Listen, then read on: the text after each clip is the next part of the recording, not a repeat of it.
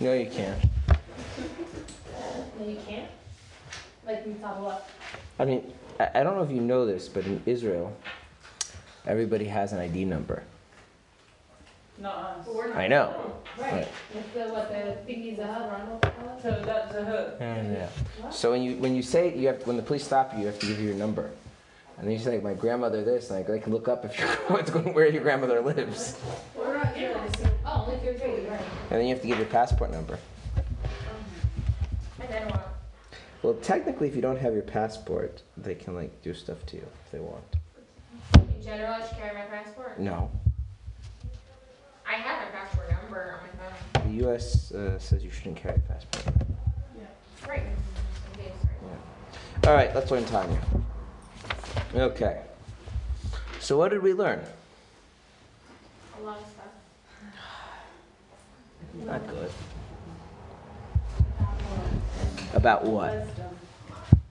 We self. went- The we- will and self are not the same. Except with Hashem. Uh, uh, we said Hashem, we made a, the last one was like a diagram of Hashem, Hashem, like the world. You Oh, working what off of your say notes? The next time we're explaining what Yeah. Torah Mitzvah says, we're saying that it's Hashem. We said Torah mitzvahs are Hashem, right? Right? And that creates some problems, yes? Yeah. Okay, right. So we said that the Torah mitzvahs are the wisdom and will of Hashem, and Hashem and His wisdom will are one, as the Rambam says. Yes. So, what is a mitzvah? What is Torah? It is Hashem. Okay. So here on the top, I have is page fifteen.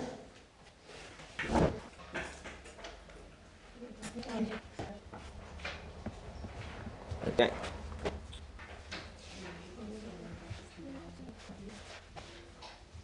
All right. Have a long sentence coming up. And although. All right. Wait, what is that in Hebrew? Va'af. Wait, I don't see it. Top of the page. Oh, wow. We did finish it. We did turn the page. It's taken us how long? I don't know. When did we start? Down Kadosh Baruch Hu? Yes, after Kadosh Baruch Hu. The os is dramatic.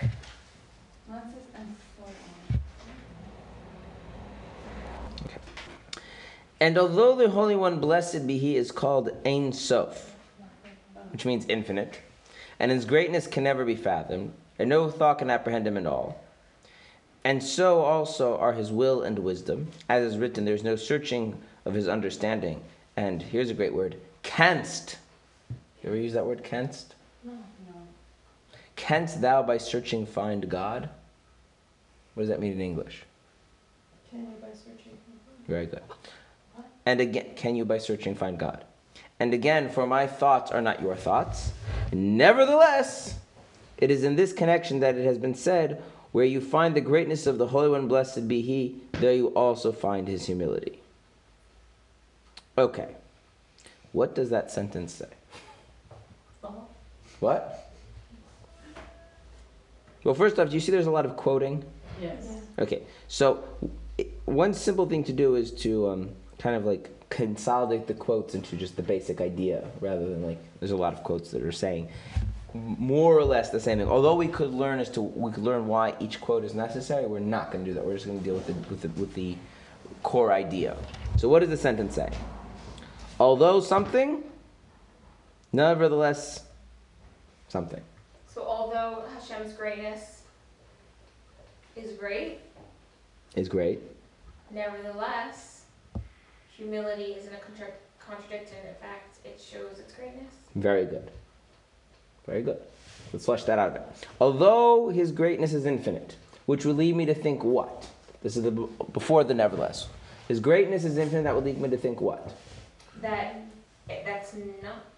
Um, Before we get to the humility, because saying although this, nevertheless that. So you have to. There should be some kind of attention. Although his greatness is infinite, And you would think that like, no, he's haughty, but like that he's. That he couldn't be fathomed. Well, no, he can't be fathomed. That's what it says. what does fathom mean? Understand. Okay, well, let's put this in, the, let's, let's, let's go back and let's read from the beginning of the paragraph. Okay. Now these three, yeah, And we can't describe him. we can't describe We can't put a limitation to his greatness. and therefore, We can't describe him as great. and therefore, Great is a, is a limitation. and therefore. Why does that have anything to do with what we're talking about? It really just does. It really just does. I admire, I admire your confidence, but um, I don't think that's very much of a, an explanation. Takes one second.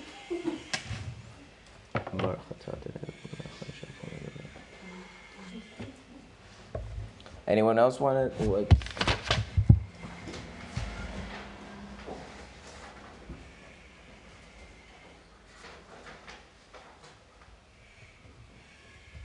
Not accessible? Oh, very good. If he's infinite and he's right, he's not accessible, right? Right. What did we just say? Hashem's not accessible? Yeah. We would think that would mean he's not accessible, right? Right. How exactly do you access the infinite?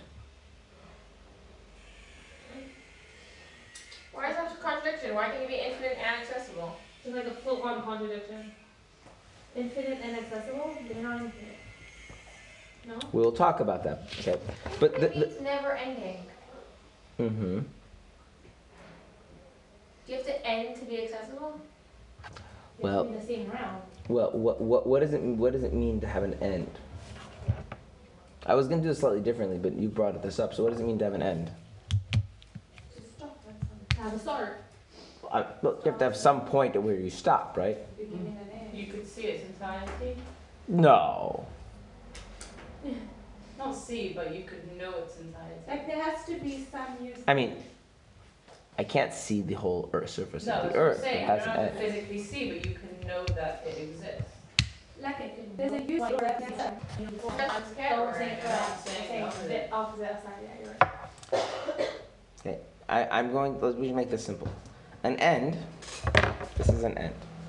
Okay. Wait, I'm not doing? That's right. Okay. This is an end. Yeah. You got something? Right? And you know. And then over here, after this line, it's Nothing. not that something.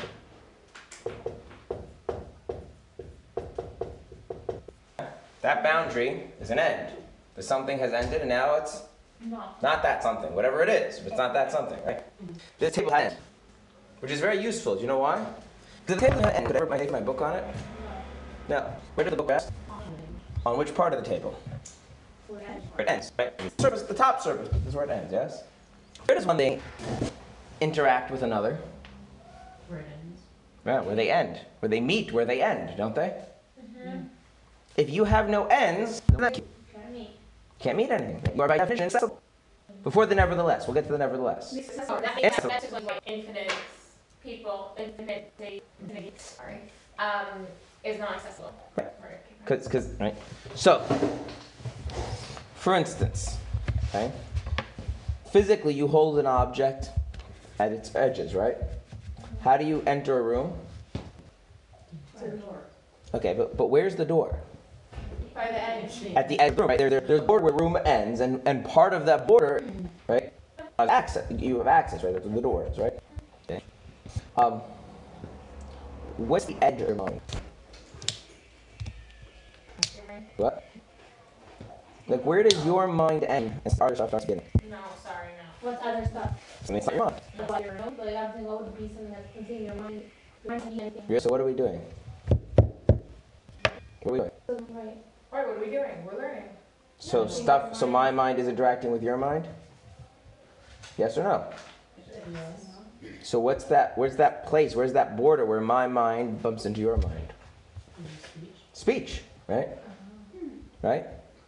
If I don't speak, right? Think of it. When you're not speaking in your own head, it's like infinity goes an end, right? When does your mind end? All of a sudden, you're talking to someone. Oh, they understood you. They didn't understand you. They think like they don't think like you, right? In speaking, you encounter the edge you're on the beginning of their mind, right? Could you say that in a sentence? The boundary between your mind and someone else's is speaking listening. Because an interesting law, law is that if God forbid someone puts out someone's eye, you know you have to do? Blind person bid? You have to pay the value of your eye. What's the value for an eye? In ancient times, this was easy to figure out. Yes.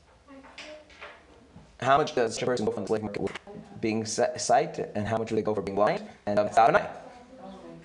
Right? It's pretty straightforward. Like, if you want to know the economic value of something, look at the market, right? No. Nowadays, it's a little trickier to figure. no market for humans. Well, not legal market for humans. Okay. Um, if God forbid, like you take out, you cut off someone's hand, what do you have to do? Cut your own hand. No, pay with the hand. This stuff is bad. Okay, parenthetical note. I want everyone to know something, okay? According to halacha, according to halacha, okay, biblical law, we do not chop off people's hands. Okay? It's nothing. It's an eye for an eye. It's a. An eye for an eye means the value of the eye for that. You want to hear? You want to see something? You want to see something from the Vilna? You want to see something cute from the Vilna Gaon? No, no, sorry. Want to see something cute from the Vilna Gaon? So the pasuk actually says. I feel like this is not the first time you've mentioned the other. In my life? No, of course not. No, in this class. That could also be the case. Okay, the verse is ayin tachas ayin. An eye for an eye. The word tachas literally means under. So, right. So if you take, what is the letter that is under ayin? Okay. Okay. What's the letter that's under yod? What's the letter that's under nun? So, let's do the chart about. And if you switch around the order of those letters, those spell. So I can't see, sorry. Pretty fun. Uh, yeah, I mean, like, it's so not, it's that's not how we learn that. He just points it out that it happens to be that the what is tachas ayin Oh, it's Uh, It's Hesed. Was under what, you, what are the letters directly under the ayin yud and nun is pei That's so cool. Yeah, And- right. If you like put it on the second eye, by second eye, so what's under eye? Oh yeah, yeah, sorry, yeah, yeah. If you take away one eye, you have to Right. give, Which is. which is kes, right? It doesn't work for the tooth and for everything else, but it's cute, right? I feel little fun things like that. Never thought of it, like, Okay, all right. So now, if anyone asks you, how come we never learn anything from the Vilna Gaon? Say, why don't you do anything from the Vilna Gaon? Okay, so this is pretty important. Okay, God forbid somebody like that person um, hurts a person in, in some way. Um, according to there are damages that you have to pay. Okay, one of them is the pain, loss of limb, embarrassment, um, loss of work. loss of work, medical bills. Medical bills are easy. You just figure out how much they pay to medical bills. That's what you got to pay them for. Okay, loss of work, not so easy. No, we just, what, with hours they miss and. No, because you have to figure because th- this gets a little bit complicated because because there's all we have to recognize that people also um, don't enjoy working. So because of that, you don't necessarily pay you don't necessarily pay them for the amount of wages they lost. You pay them for um, the amount of work that they would have wanted. It's complicated. It's, actually, it- it- it's a calculation. You can you can calculate. That's why that's easy. Um, it's easier. Okay. Okay. How do you calculate embarrassment? Um, Sure you can. Sure you can. Isn't it like? No, let me ask you a question. How would you feel if you walked down the street, and somebody were to call you a really nasty name? You wouldn't like that, right? I don't really know around. Okay. But let's say, let's you're friends. Let's let's let's say you're walking down the street and Rabbi Gesatner sees you and everybody calls you a very nasty name. You'd care. Okay, good. Now, would you pay out to make sure that wouldn't happen?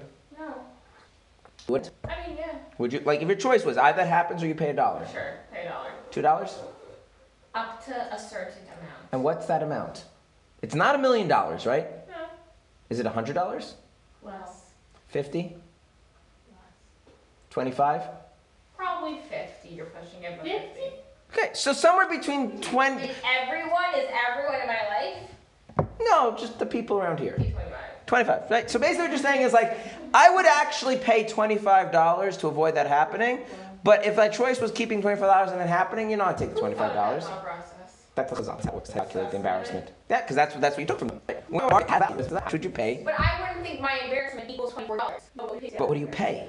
What would you pay? it. That's much more for you. I get it, I think it's great, it's lovely, but I don't think, like, when I'm upset, I'm not like, ooh, that was. That's right, but we don't want to work ba- we don't want to work based on you being upset because you being upset, you want a trillion dollars, you'll never be satisfied, and that's not realistic. Okay, how much do you pay? Pain? Mm-hmm. Go away. Oh, we're on to the next. Yeah, pay. that's how you calculate. That's okay. How much Am I right? Right, I mean, this nowadays is simple, right? Like if you had to. What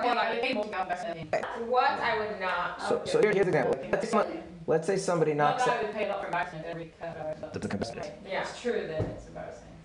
Um, Right here, see? If you had to have a tooth pulled, Start doing that. Um, right? you had to have a tooth pulled, how much would you pay? How much would you pay if you had a pocket for the anesthesia? If the anesthesia cost ten thousand dollars, would you pay it? Your choice is ten thousand dollars to pay for anesthesia. No, To get, to no. get the, the tooth pulled. Absolutely, without absolutely not. Yeah. Absolutely not. Would you pay? Would you pay five thousand dollars? No. Would you pay two thousand dollars? No. Would you pay hundred dollars? One tooth to come out without Being pulled without any anesthesia. numbing, without. No numbing. pulled, just pulled out. Not people. So that's how you calculate it, right? Yeah, And that's the now- Now, she's right. It's not like a way that makes sense so much because, like, if you ask me that, whatever, that's fine. I suck it up and not even pay anything and I pull it. That's not true though. That's not true. Because because because so so this is why so we don't ask individuals. Why? we- But what- you ask. oh, so this is the thing. Is that is that, is that Start it all, you know. No. No.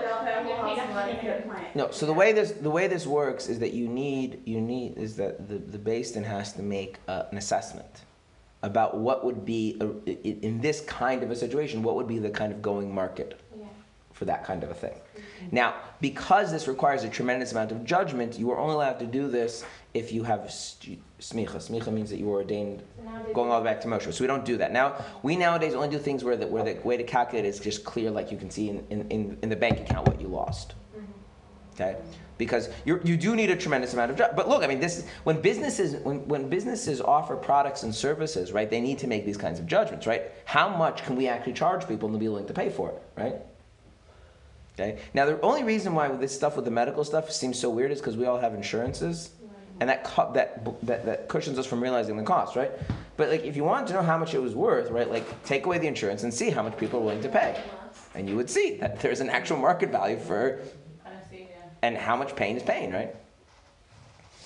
How long does adrenaline last? I don't know. Okay, um, how do, so this is the point I want to get to.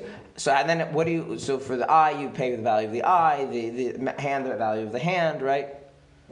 Um, et cetera, et cetera, et cetera, right? Okay. Nowadays, how you calculate, I'm not quite sure, but what about if you, God forbid, make someone deaf?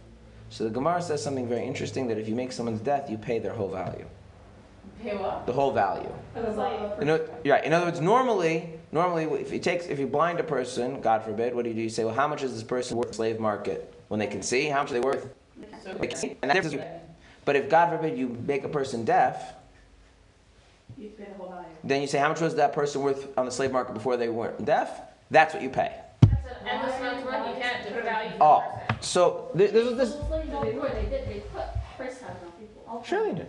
They do. Very new generation. I can't really. Why deaf more than an eye? Okay, so there's many reasons. The only reason I brought this up was to teach you, tell you a Hasidic vort, a Hasidic uh, idea, which is that someone that can't hear other people is no longer a person. That the only person you hear is your own head. In other words, if you become infinite in your own mind, there's no boundary, no where you end up, someone else's mind begins, right? Basically like a really egotistic person. That's right. Meaning when there's no Wow. speech to block that boundary. So speech, right? Your speaking and my listening is a boundary where your mind encounters my mind, and my speaking to your and your listening is where my mind encounters your mind, right? And so that's the boundary, right? So there's no boundaries. There's infinite, right? It is endless. It has no place where it stops. Where, where's the access point? Oh, Hashem could just be in his head. He could, but what's the problem? Now let's think. What's the problem? This is the Aldo part of the It's a problem. It's a problem. It's a- It's a problem. Wait a minute, what's the problem now? Sorry, I was. It's not a problem. Hashem's egotistic. Uh, and I'd say egotistical. That wasn't the, the you, egotistical is a different issue. What's the problem we just found? If Hashem is infinite, Yeah. He's inaccessible. Um, What's the problem? Not relate to him. I mean, you don't really need to. what's the problem? Then how's their world? No. How can we meet with him? Didn't we just say that the Torah and mitzvahs are Hashem? Which means that we're meeting it. Right? We said is that the Torah and mitzvahs, right, that we do is Hashem Himself, right? Why? Isn't Hashem infinite? If Hashem is infinite, what does that mean? But you can't meet. The Torah is infinite. The mitzvahs are infinite. The Torah mitzvahs are infinite, can you, Oh, then we how do we? how do you, where, where, where do you and Torah mitzvahs ever meet up? Right.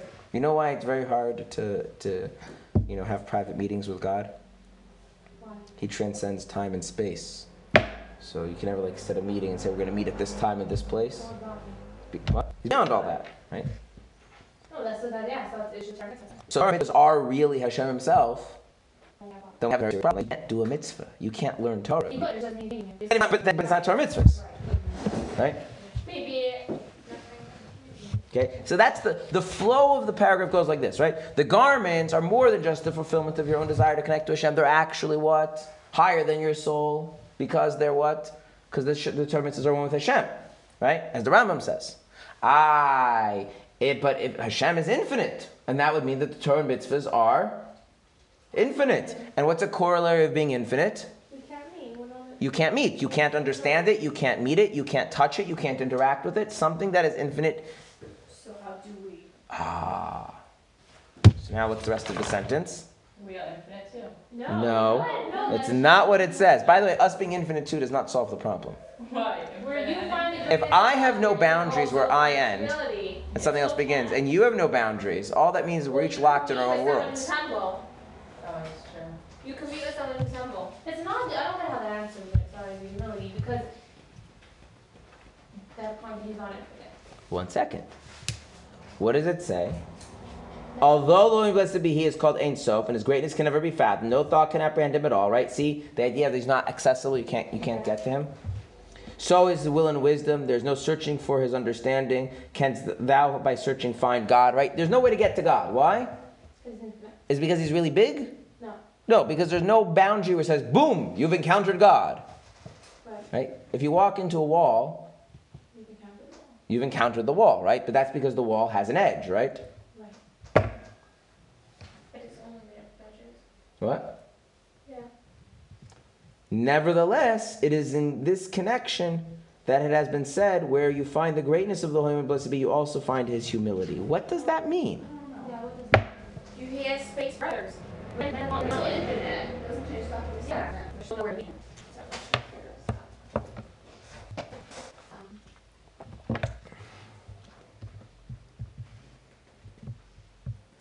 Humility is like with happiness? Maybe, it depends where you're going with that.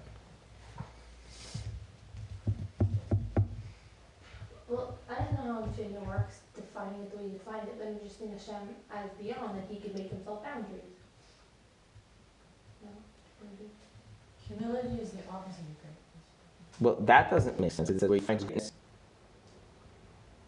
Meaning, You've- I'll tell you what, according to Right. this, where you find his greatness, you also find his humility. wouldn't we don't have a way bigger problem in terms, it says we have a problem with everything? Cause then how's there a world, like how's there anything, no? No, because because because that doesn't. I don't. I don't. I don't. Okay.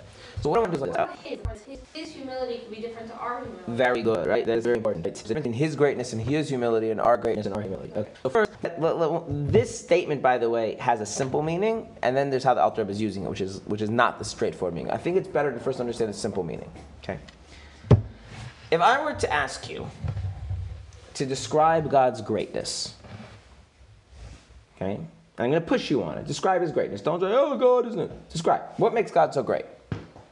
Created the world. He created the world. That's basically it, right? Everything fits under that subheading, right? Yeah. Everything's like God created the world. Like anything you're going to say is just one more aspect of God, and beyond God creating. Also the time and One second. And beyond God creating the world, what else can you describe about God's greatness? Keeps creating.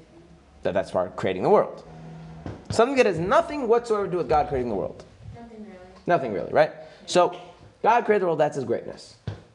Okay. Have you ever been? fine. I don't know. Wait, have you ever been praised for something and been insulted as a result? Yeah. Yeah. Like, wow, you swept the floor. Like, why are you thank me for that? Like, obviously I swept the floor. Right.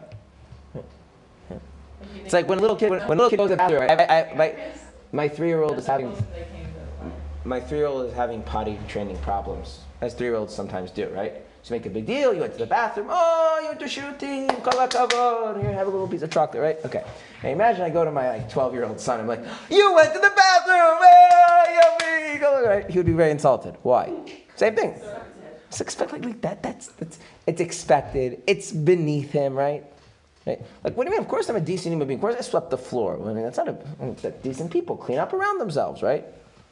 They don't just let messes accumulate. Like that's something impressive there, right?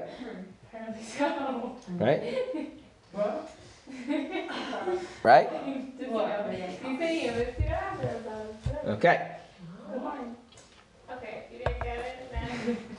So you come to God and you're like, You created the universe! And She's humble by do you have, I mean, you, you have, I mean, that's it? I mean, Like, obviously, I created the world. it's not a big deal. I mean, for So you, it's for me, it's crazy. Oh, so where you find what you think to be his greatness, He sees it as humility. I don't understand how that's humility. When I'm mm-hmm. like, why are you taking me for something off this? It's not humility. It is. Is it? Okay, yeah, because like, in other words, you think you're making God out to be so amazing, Yeah. but what does God think you're doing? Nothing. You're making him out to be Not amazing. humble. Very small. Like God is like, no, like actually it's not like it's not such an amazing thing. Like I, I, I did it, but it's you know, it's not a big deal. Moreover, like don't no, nothing with infinite. Before we get to the no, no, no uh, this is the simple meaning. First, I want you guys to understand the simple meaning of the sentence. Then we'll take it back to what the Alter Rebbe is doing there, right? Okay. Now, so what is it? In other words, like this: there are things that you do that are beneath you, right? Okay. Right. Now, do arrogant people like doing things that are beneath them? No. No. Do humble people do things that are beneath them? Yes. Yeah. Like, you know, the, the joke goes is there was once a guy in Kollel and he wouldn't take out the trash. What? Like when you went down the. He wouldn't take out the he wouldn't take out the trash, and the reason he wouldn't take out the trash is because you know he's a he's in Kollel, it's covered in Torah, so no, it was a guy in Kollel, Oh, okay. and he was very you know, and his wife was not happy. This was creating shalom bayis problems, so she goes to the Rosh Kollel and complains. So the next morning, the Rosh Kollel's there, knocks on the door, and the opens up and he says, "What, what, what, what can I do?" The Rosh Kollel says, "I'm here to take out the trash." She's like, "What? What?" It's like, I mean, you're busy, you're Ben Torah, you're a big Talmud Chacham, can't have you take out the trash. And your wife, I mean, she's all the kids, and she, I mean, it's, you know, you have to, you know, she, she, she needs help. So I figured, you know, it's a mitzvah to help another person. I came to take out the trash. Wow. It's also humbling. Right. In other words, there's an idea that if you're going to do. For life, that, that guy right. There's a thing like, yes, it's beneath you, right? But if you're humble, so what? You'll do it nice. It's got, for, uh, like, you know, it, is, is it a big deal that I, a rabbi knows how to read the Aleph Beis? No. Okay. So, how do you think a rabbi feels spending time teaching people how to read Aleph Beis? Like a guy who knows the whole Talmud, he like can explain deep ideas. Like, how do you think he would feel about like spending his time teaching what? Now, if he's a humble guy, this guy is beneath me, but the guy needs to learn Aleph Beis, right? Like, but if he's not humble, beneath me, and he's very uncomfortable with it, he finds it humiliating, right? They're humble, do they actually see? Oh. In other, in, in, in, yes and no. Okay.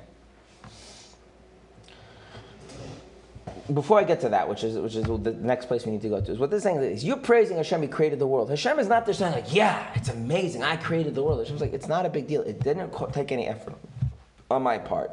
Do we know that for a fact that didn't take effort from Yes, them? yes, Did it say that somewhere? yes. I have to say So we're praising for something that he doesn't think should be praised for. Right. Right. Because we think it's amazing, but he doesn't. That's right. That's ridiculous. That means we're praising our own, what we think is great. That's not humility. Like in davening, why are we praising for something that, that Hashem doesn't want to feel praised for? I mean, it, make, it helps us to think of him as great. Have you have you ever had a teacher come give a class and they're waiting around afterwards to get the compliment that that was an amazing class? No, I think so. Okay. Um, does that make you think the teacher is m- is a better teacher or worse teacher, all things being equal? Worse. Okay. Means that's all they have to offer. I have. I'm speaking now from personal experience. I have given classes where people have come and said that was amazing and this and that, and I'm thinking that was like not a like it was just a basic idea. And like it's not a big deal. Like it really isn't a big deal, right? Now, at that point, a person has kind of two choices. Like, like you could think, well, wow, that person's kind of in a lowly, pathetic place. That like that's a big deal for them. Or you could realize, look, in their world, in their life, this is very meaningful, right? And I can appreciate it's very meaningful for them, even though, like, for me, it was like not a big deal to prepare that class, and the idea is really straightforward. The idea is really obvious, right? Okay. But now, if that person doesn't express the gratitude and the awe and the amazement for that class, what does that say about that? But they're a grateful person. Right. So should should we be awestruck and amazed that Hashem created the world? Sure. Should we sing His praises? Sure. Why? Because without that, what does that say about us? But is that a way of us to connect to him? Wait, wait. What would that say about us? The word for We're ungrateful. We're unaware. Right. Okay. On the other hand, Chazal comes and say you should realize that he's not like thinking, "Oh, how, it's, I'm glad you finally appreciated my awesome achievement of creating the world." God's like, it's really not a big deal for me to create the world. It really isn't. And I don't. But he's not. I'm not looking down on you for for, for being impressed by it. Right. That's where we get to this idea of humility. Right. Is that instead of being humiliated by the praise, but humiliated by the act of creating the world, it's like, like takes it in stride. Like you know, like I, I can I can what you're calling my greatness is not is not showing you my is not you're not saying my greatness you're showing the fact that i can come down to your level and, and do things that are important to you and, and, and without feeling like haughty and superior about it Right? and this is the thing when you asked about about whether the person feels it's beneath them there's two different kinds of beneath them there's where i'm doing something that i wouldn't be doing on my own like a big rabbi is not going to sit around reading Aleph Beis on his own, right? I wouldn't be doing that on my own. But if that's what you need, I have no problem doing it. But I mean, they're not they're not they're not unaware. They're, they're it's clear that this is going out of themselves. And then there's a kind of it where like they're like there's a there's a there's a there's a there's a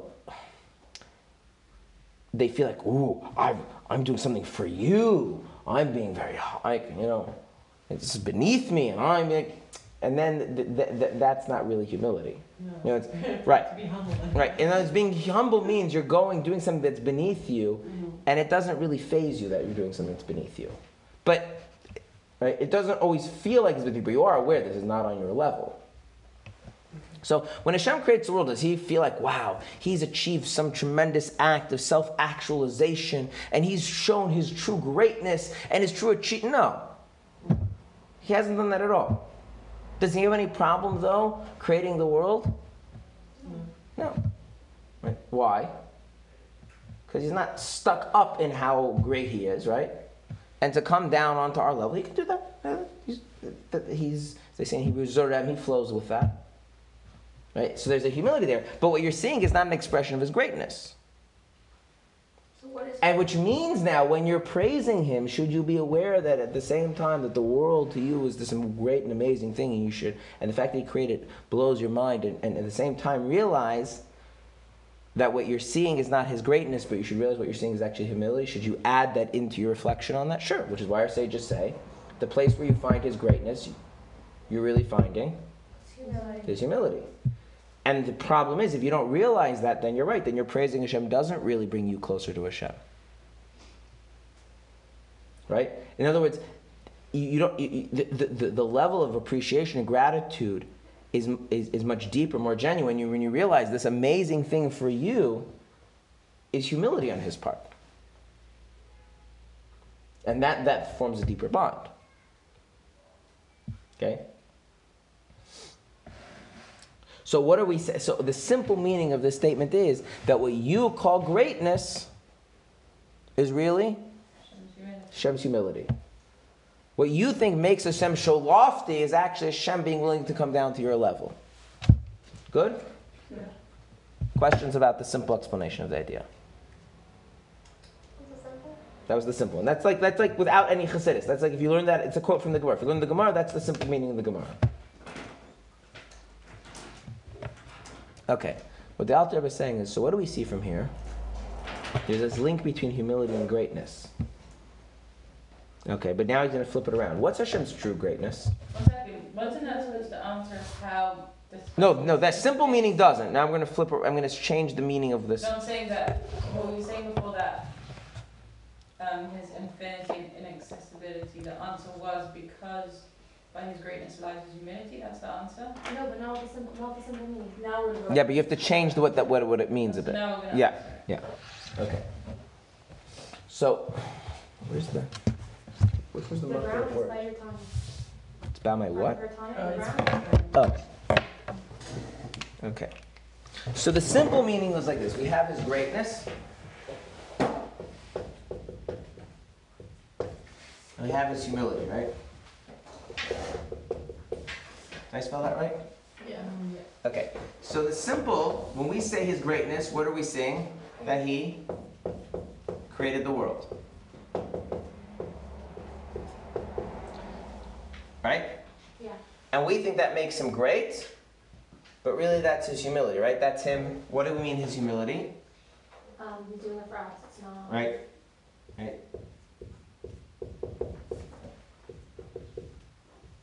He's, I should capitalize himself. It's a shame. He's lowering himself, yeah? So you think, wow, Hashem created the world, he's so great. ah, That's Hashem lowering himself. But lowering himself one kind of way, the way he's like lording over, look what I did for you. It's beneath me. It's fall for you, right? That's not right?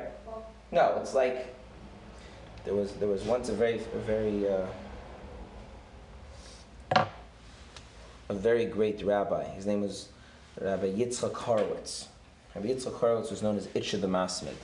Itcha is uh, the Yiddish um, familiar form of Yitzchak. So he was known as Itcha. And Masmid means diligent because he was always studying. And he was always studying, he was always davening, he was, he was a very, very holy man. He was a chassid of the fifth Chabad Rebbe and the previous Chabad Rebbe. He was killed by the Nazis. There's a person who would like spend hours a day davening. He learned. I mean, he, he, he Well, he was like in the show. yeah, he was he was burnt. He was, he was burnt out and burnt in the shul. Um, so he, just to give you a sense of the kind of person he was, he once was staying in someone's house. He came there late at night, you know, nine o'clock at night. The person says, "You hungry?" When he says, "No, I'm very tired. I have to go to sleep. I just want to go to sleep." So he showed him to the room. Guy wakes up at like one o'clock in the morning, two o'clock in the morning, and he sees the lights on the room. He opens the door, and it's the Masmid is still saying the evening Shema that you say before you go to bed. And uh, he said Shema like 3 o'clock in the morning, whatever. Next morning he says, Your server's so tired, couldn't even eat. He says, I was tired, but Shema you have to say, right? So from 9 till 3 in the six hours, the evening Shema to like, you know, that's the kind of person he was, okay? Not like a one time thing. It was like normal for him. So. What? So unreasonable. It's true. Okay, now, the previous Rebbe told him in a farbrengen, he said, Itche, if you don't, if you're not involved in teaching little children Aleph Beis, this was the time of the communists where like they were destroying all the Jewish education. If you don't put everything into making sure little children know how to read Aleph Beis, you might be Itche, but you're not mine. Meaning you might be this great, wonderful, poly person, but you and I won't have a relationship anymore. Now, what did he mean? Did the previous Rebbe mean, Itche, you should, you should forego all of you, how great you are, No, no, but he meant it. and we'll go teach children Aleph Beis? No. No, he didn't mean that. What did he mean? He meant that if you can't, when, like I'm saying, if you're learning all these great, but if you can't go and help another yid, then your learning is. Right, then, you, then whatever you are has nothing to do with me. Right? It wasn't a threat. It was an observation. Right? If, if all of this, if saying Shema for, for evening Shema six hours, because even though you're too tired to eat, doesn't translate into helping little children know how to read Aleph Beis and not have their Judaism stripped away from them, Do it, man. then there's no humility in what you're doing. If there's no humility, then what kind of connection do we have? Yeah? Why is that connected, Mario? I didn't unfollow that side conversation at all. Okay, so you get the simple meaning? Yeah. Okay. Now, what is the meaning according to the Alter Rebbe?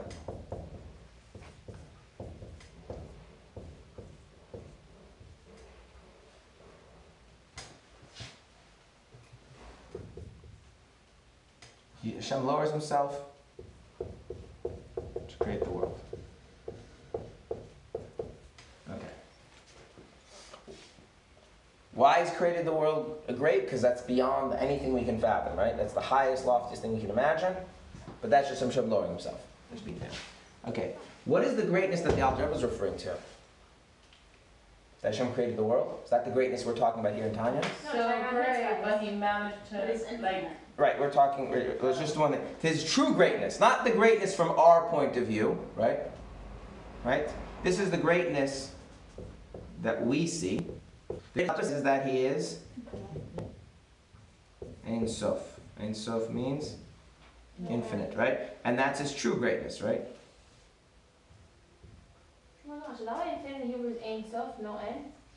Yeah, that's what the word means. I, no, I'm saying, because no, because of the way we explained it, like the idea. And it wasn't Hebrew also? Yeah. The word Ein Sof just means no end. I'm saying, is it because anything we said is what it means? Yep. So, what's Hashem's true greatness? Is that? Okay, so now, now we're not talking about greatness as we see it, greatness as it is. True. Okay, but remember we said here that there's an idea that the greatness and the humility kind of are interconnected, they're intrinsically linked. Yeah. Okay, so what's the humility, right? the relatable aspect. He brings him, no, He lowers himself and brings us terms.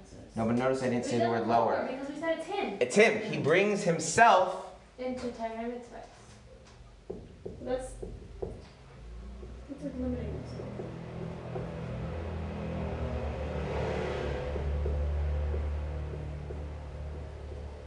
he brings himself into a form we can access. But Now, how is he able to do him, But that? it's still the. But it's still him. Now, how could he do that? I don't know. Because he is. Infinity. Where does, where does he get the power to be that humble? To bring his whole self down to our level? Infinite. Because he's infinite. And if he can't do that, And he's not really infinite. then there's a some place. What? And he's not humble. No. If he can't, if, no. In other words, like this. It's reverse. In the simple meaning, we're saying if he wouldn't be humble, you would never have, Great. right? So in the simple meaning, we say what you, the greatness is coming from the humility. Because he lowers himself to create the world, That's not good. that's why we can see this greatness, right? Right. But the author is saying it's the reverse. Because he's of his greatness, that's what brings us to. If he's truly Ein Sof, what does truly Ein Sof mean? There is no end, right? Right. If there's no end, then what's keeping him out of my tefillin? Nothing. So can he put himself in my tefillin? Mm-hmm. Yeah, I know. But also, you could do it from his part. From your part, though, how does that make sense? When? Why not? Because where are you meeting? and tefillin? Like, mm-hmm. In other words, in other words, what the author is saying is that there's two levels of a way of understanding Ein Sof. There's Ein Sof, the way to understand it, that doesn't have humility, and there's the true Ein Sof, which does have humility. Let me explain. Okay? What makes what makes Ein Sof great? Well, first of all, what makes something great? What makes something great versus not great? Higher. So let's use a simple let's use a simple example. Yeah. Um, if I'm not capable of doing something, is that better than being capable? know. No, right? We always say it's better to be capable of doing something, right? Yeah. Okay. So if I'm sitting and learning and I'm not paying attention to what's going on around me, is that a sign of greatness? Yeah, in some level. It depends. Yeah, you're capable to focus, but you're not capable to be do two things at once. That's not. I'm just on a more basic level. If I'm sitting and learning and I'm it, capable of paying attention to what's around me, right? But I'm not because I'm focusing, then that's a sign of greatness.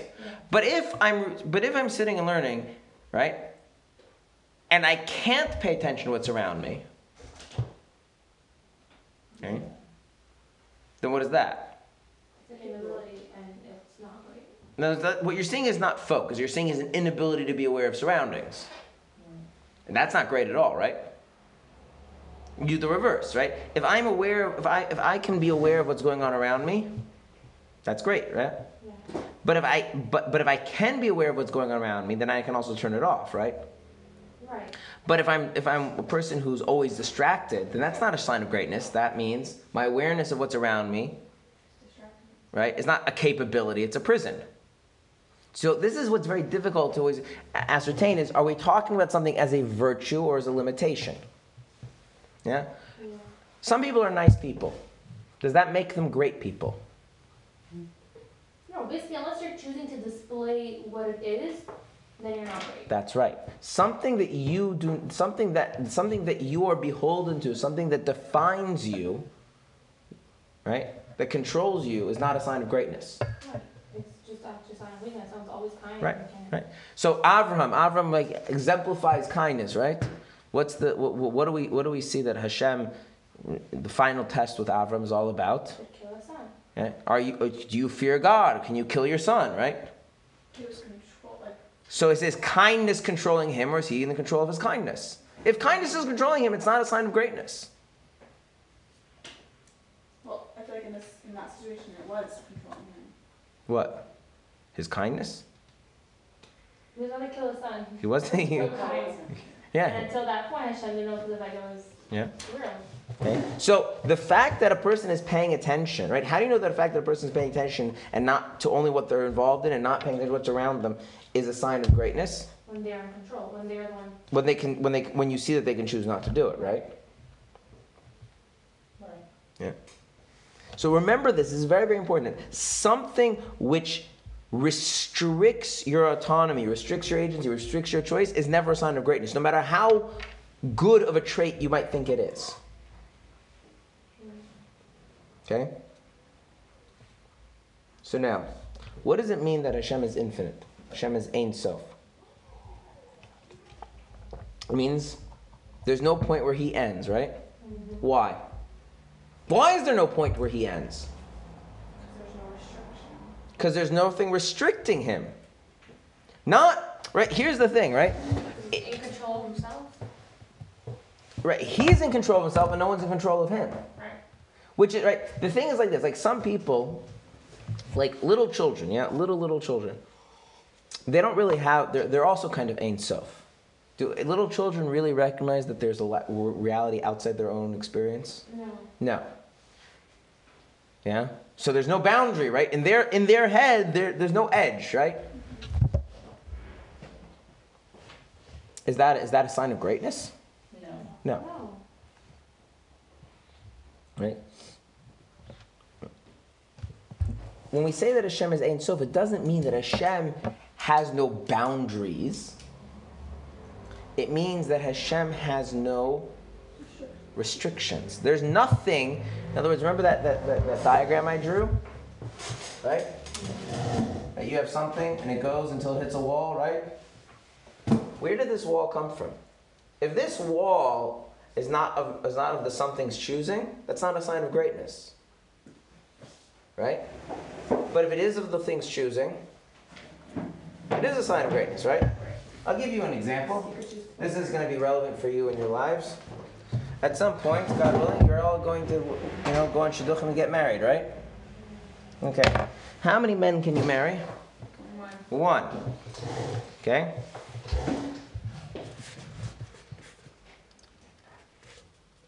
How many men are there for you to marry? Seven. More than one. Okay. What? No, there's- th- th- that's a maybe. Okay, so here's the problem. Here's the problem. No, maybe we're some- Here's the problem. Okay? Whoever you're going to marry, could you have married someone else? Yeah. Uh-huh. No. Yes. Well, also you said there's no soulmate, so that's even worse. You could marry someone. I'm talking right now, just on a, without getting spiritual. I'm talking real life. The Real one life. that married is Yes. like the one. Oh, to like physically could you marry someone else? You could marry someone else, yeah? Six billion other people. Yeah. You can. I mean, no, you can't because there aren't six billion Jewish men. Okay. Oh, okay. If there were six billion, okay, fine. But you, there's a bunch of okay. okay. So, but in the end, you're gonna marry, you, and then you're marrying this one and not that one, right? Mm-hmm. Okay. Why? Why this one? No, why not that one? What? So we nowadays have a very interesting problem. Way back in the day, the one you married generally had nothing to do with you, With your parents? your parents. Right? Still a What? still a little bit. No, I mean seriously. Like the parents made the shidduch, and that was like that was that. They did it based on, based on you. They did based on what they thought were the right considerations to make. Personal, personal get, getting along was rarely the main consideration. Why? They had a lot of money or other things, you know, those were big considerations. I mean, one of the things we don't realize nowadays is that uh, up until like very recently, family life centered much more around like the actual, like, physical taking care of each other and division of labor kinds of things and like interpersonal relationship and emotion was was was like a secondary thing which makes it very hard for us to relate to Right, that's why I'm saying shame, because I can't, I can't understand that. Right so it's a bit but okay but the point is like i mean you're on the Roof, but the whole theme of fiddler on the roof is that tevye is from the generation where like you don't like you, Right. some your parents paid a shidduch and that was that and all of a sudden his daughters have opinions about who they should marry what okay My dad's not gonna marry, so So, so but th- this actually creates a very serious problem. Because if your parents decide who you marry, well, then you, you really couldn't marry somebody else. Your, your parents picked, and that's the end of it, right? So you don't have to confront the fact that deep down you could marry somebody else, right? Because your parents picked, and that's the end of it. But once you have to pick who you marry, once you have to make the decision, what do you have to come to terms with? You could have picked someone else. Who you chose. Right. I mean, I'm marrying use names. I'm marrying Ruvain, but I could not marry Ruvain. Maybe I could have married Shimon. Which means who has to take, who has to kind of like actually make that decision, Yep. and that requires you to be a deeper person, right? A more mature person, a more responsible person, a person with more optimism about their own ability to handle challenges and difficulties, right? Because when you marry Ruvain, guaranteed there's going to be problems, right? And some of the problems with Ruvain won't occur if you married Shimon. You would- you would have another one. Okay, and so what some people do, and this is a common phenomena, is they can't marry Reuven. You know why? Because they can't come to terms with the fact that they couldn't marry Shimon. Because if I married Shimon, then I wouldn't have the problems with Reuven. But if I married Reuven, and so now the fact that they could do anything becomes a prison. Right, that's the whole thing of freedom is actually imprisonment. That kind of freedom is an imprisonment, yeah. And by the way, you should know that this problem is more common by men in shidduchim than women. Really? Yes, it is extremely common by bachrim. Men have a very hard time with Also, this. because they kind of have a bigger choice. What? No? No, it's no, no, no. Why? Making Why? decisions? Come No, like Fact. this skull instead of that skull. Why Have a is bigger it? title? Um, I have some theories, but just, it happens to be. Can I hear? Oh, interest. Um, one of my. What's hard for men to decide who to marry? Like if they like, oh, I have to Then settle with this one when I yeah, could have it's had that Because they one. have, when it comes to marriage, you just have a bigger, like, type, like a whole different way of doing it. No. Um, it- it's because it's because men, men's men, um, generally speaking, have a less of a internal drive to get married. So the not being not married option It's not is, so is not as bad. But that's not from like this girl or that girl. it's in general But that's why it's hard for them to choose.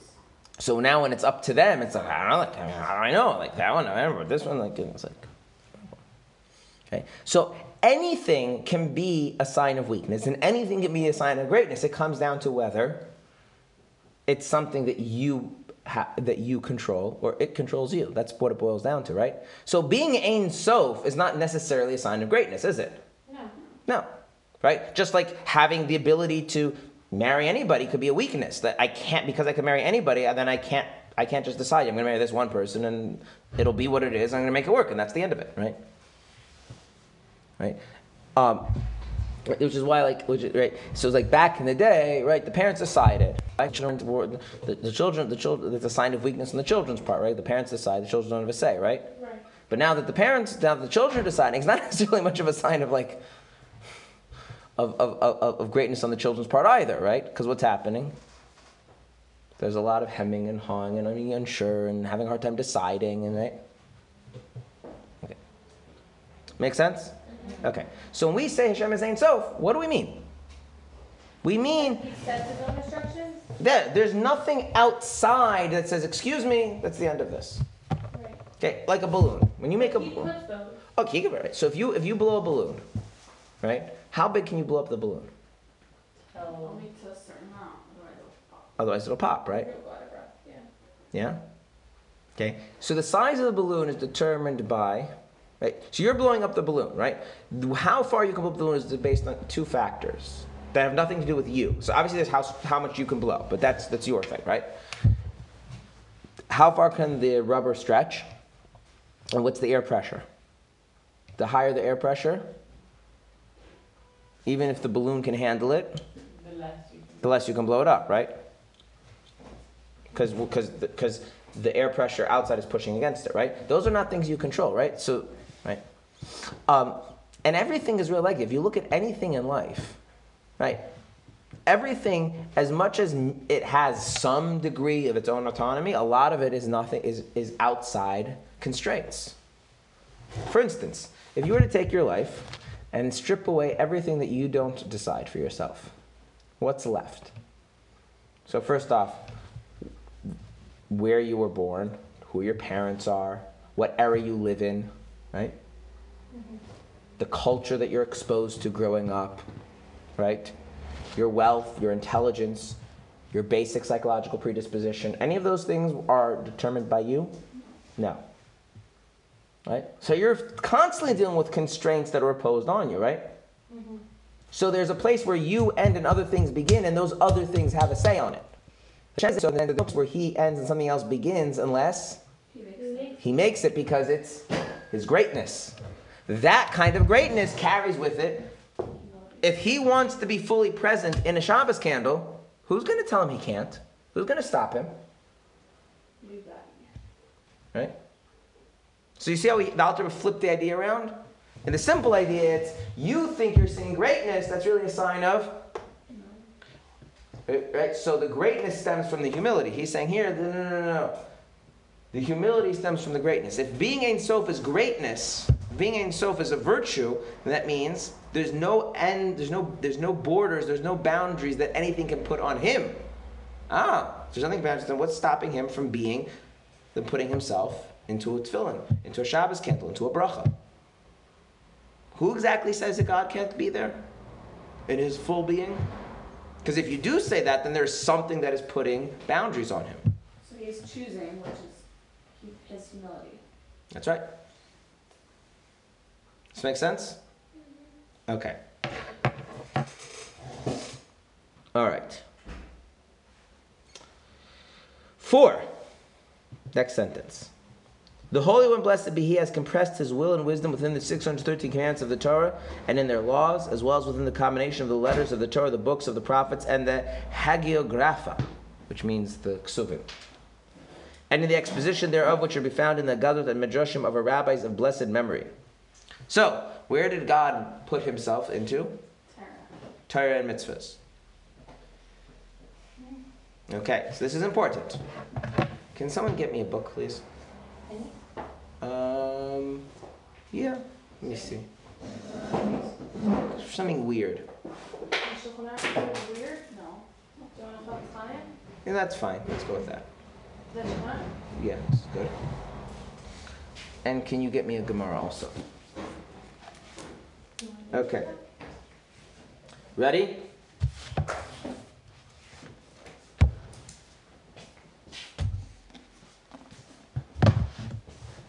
Okay.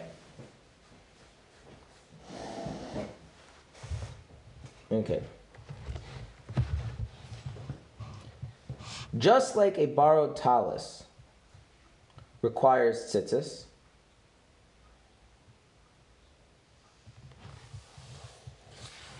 so too borrowed tzitzis are considered tzitzis. Good? So if I have a talus Oh, yeah. and I borrow the talus and I want to wear it, do I have to put tzitzis on it? Yeah. No. Um, Sorry. so, yeah. sorry. Yes, yes.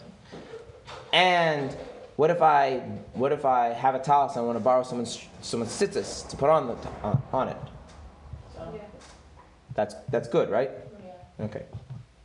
Or is it the reverse? Or is it just like a borrowed talus doesn't need tzitzis, so too borrowed tzitzis aren't tzitzis?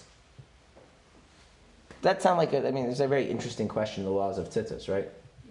Okay. But in one of those, God is there, and the other one, God isn't. God isn't there. Why?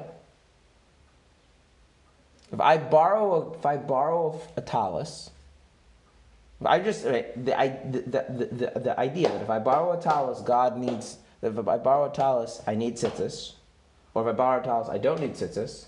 And one of those God is there, and one of them God isn't there. What makes the that God is in one of them and not in the other? Well, he decided. He decided, said, "You do right, that's right. right." Why, which one is in? That I, I'm specifically picking something where there's really like having no background. There's really no way to tell, right? Why do you think we want it? Well, it happens to be that one. I happen to know that it, if it, a borrowed talis does not need tzitzis, that's the one he's in, Oh. and that's because that's in the Shulchan Aruch. Without knowing what the Shulchan Aruch says, you have no way of knowing, right? Right. Right. So, what makes this book special? As a shaman. It has Hashem in it, right? And I just read something which could have just been the opposite, right? And you wouldn't know the difference, except in one Hashem is and one Hashem isn't. And the only reason Hashem is there is because since his Ein Sof is his greatness, there's nothing to prevent him from going into a, putting himself down into that level. Now I'll do something a little bit weirder. Okay, that one's disturbing. Okay. Eh, we don't want to talk about that. Okay. Gemara is disturbing. Oh, sure. I mean, you happen to pick one of the tractates which has a lot of disturbing stuff. in it. Okay, What chapter did I give? where you vomice. Um, Okay. Men are required to have children, but women are not. Rabbi Yochanan, the son of Baroka, says both of them are required to have children. There you go. Or is it women and men are required to have children? Rabbi Yochanan, the son of Baroka, says only men are required to have children. Same thing. No, because in one of them, I switched the names around, right? All right. And one of them God is there, and one of them that isn't. God isn't. What makes God? What makes God in one and not in the other? If he said so. If He said so, right? Now, there's some very like now, right? If you just so now when you learn stuff, some of the stuff just doesn't make a lot of sense, right? At- In the sense of not it being intuitive, like you wouldn't have come up with it on your own. right? It's like one of the bochurim in the yeshiva was complaining about some idea. I don't remember what it was. Oh, he said, he said. So in Rashi we learned that the that the, the donkey that Moshe Rabbeinu rode to Mitzrayim was the same donkey that Avram used. And it's the same with Mashiach. And Sarah like, he's like, how do we know that? He's like, how does, how does Rashi know that? How do we know that? He's like, I don't know. The fact that the creator of the universe wants you to put strings on the corners of your garments, that you're okay with. But how we know it's the same donkey, that's the thing you have a problem with? Right? Okay. By the way, according to the view that men are required to have children and women are not, what's the reason? Just like this. With a D. We did. Yeah. What's the reason? Or is that What? Because women actually want to bring children to this world and men don't. That's not what the Gemara says. That's what we learned, right? Oh. No, we learned, I mean, who got that also, but, No, that might be true. um, no, we learned who gets, it was like, who gets the mitzvah, To teach and then the man gets the mitzvah. um, Okay, so what's the That's answer? literally what we learned. who gets the mitzvah. Or was it from someone else, we did discuss, I don't know if it was her. I said, I don't know if it was with her or with someone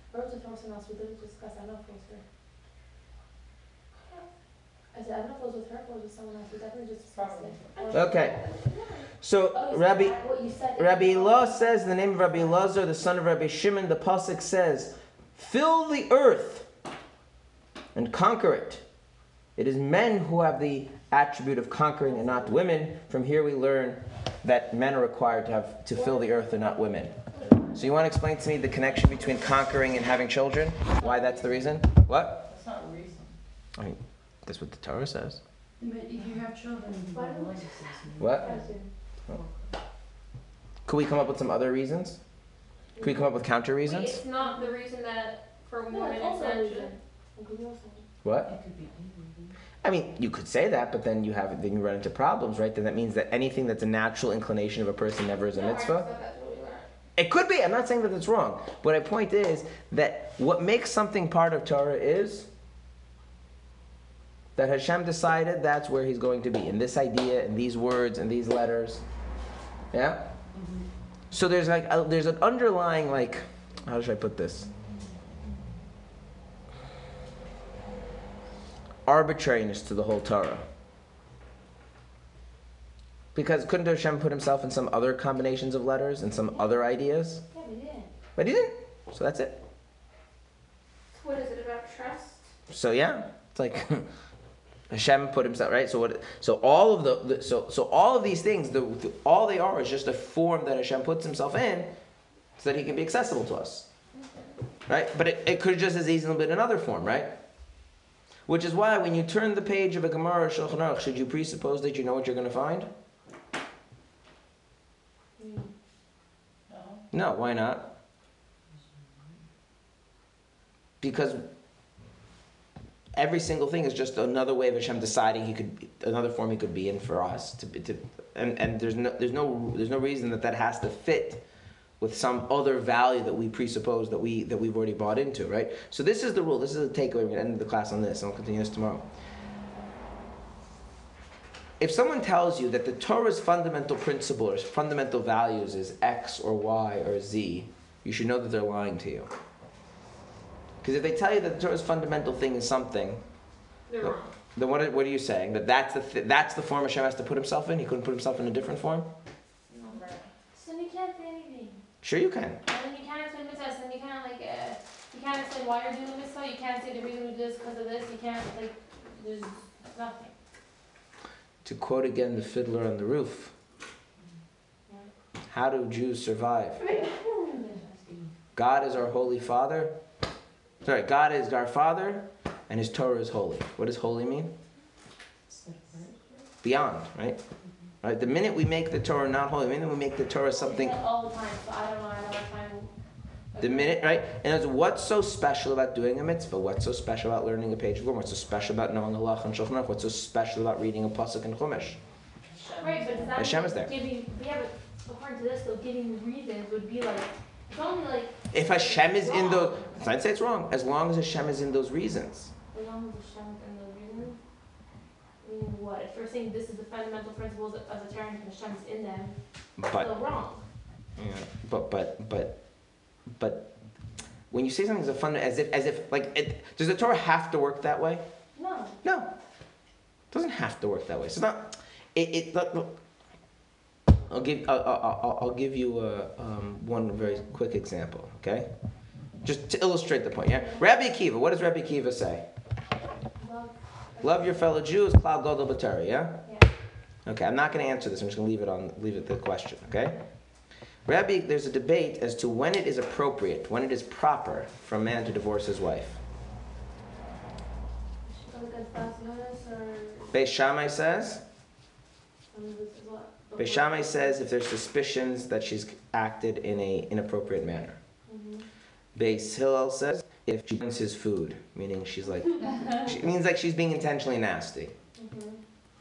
And Rabbi Akiva says if he finds someone more beautiful. So much Ahavas Yisrael there, right? That's so nice. So, that's same Rabbi Akiva, right? Yeah. Okay. So what does that tell you? If I told you that Rabbi Akiva's fundamental principle about Judaism is love your fellow Jew, would you assume that that would be his ruling? No, No. But it is. But it is. Why? Because Rabbi Akiva feels that's where God is, right? In that ruling. So then you have to figure out how does Rabbi Akiva not feel that there's a contradiction there? I'm not saying reasons are bad, I'm not saying ideas are bad. But the fundamental principle of Judaism is this is the stuff in which Hashem chose He is saying. to, to bring himself into. Yeah, but then doesn't that mean that, that explaining it is basically saying that it's not that Hashem chose to, it's because of this, this, and this. That's wrong. But then you just go back and why is that the reason? Right, so. Because Hashem chose to be there. Right, so ultimately. So all you're just showing is how the Torah is consistent with itself. Right. The Alter says this in a maamar. He says everything in the Torah really comes down to the fact that that's what Hashem just that's where Hashem is. Now, given that Hashem is over here, and I can explain how it's all consistent with it, right? Right, doesn't even have to be even that. He doesn't have to be consistent Right? Right? Why is he consistent? because he wants to. Right. Wow. He, chose to be consistent, right? Which is why when Hashem, uh, that was um, oh, quite this the war- Sh- Moshe, um, Avram's test, right? Hashem tells Avram, "Your children, your son Yitzchak will give you the legacy." And then he says, And then he says, and then he says, offer him as a sacrifice, right? And Avram doesn't say, Hashem, you're being inconsistent. He's, okay. I thought Hashem was found in, in consistency, but turns out Hashem wasn't consistent. Afterwards, Hashem says, no, no, it was really consistent all the time, because I didn't say kill him, but whatever. There's there's there's, there's a lot of depth in this idea that what makes it holy is holiness that he's there and the minute you start reducing it to something else you've missed Thank you. Thank you. all right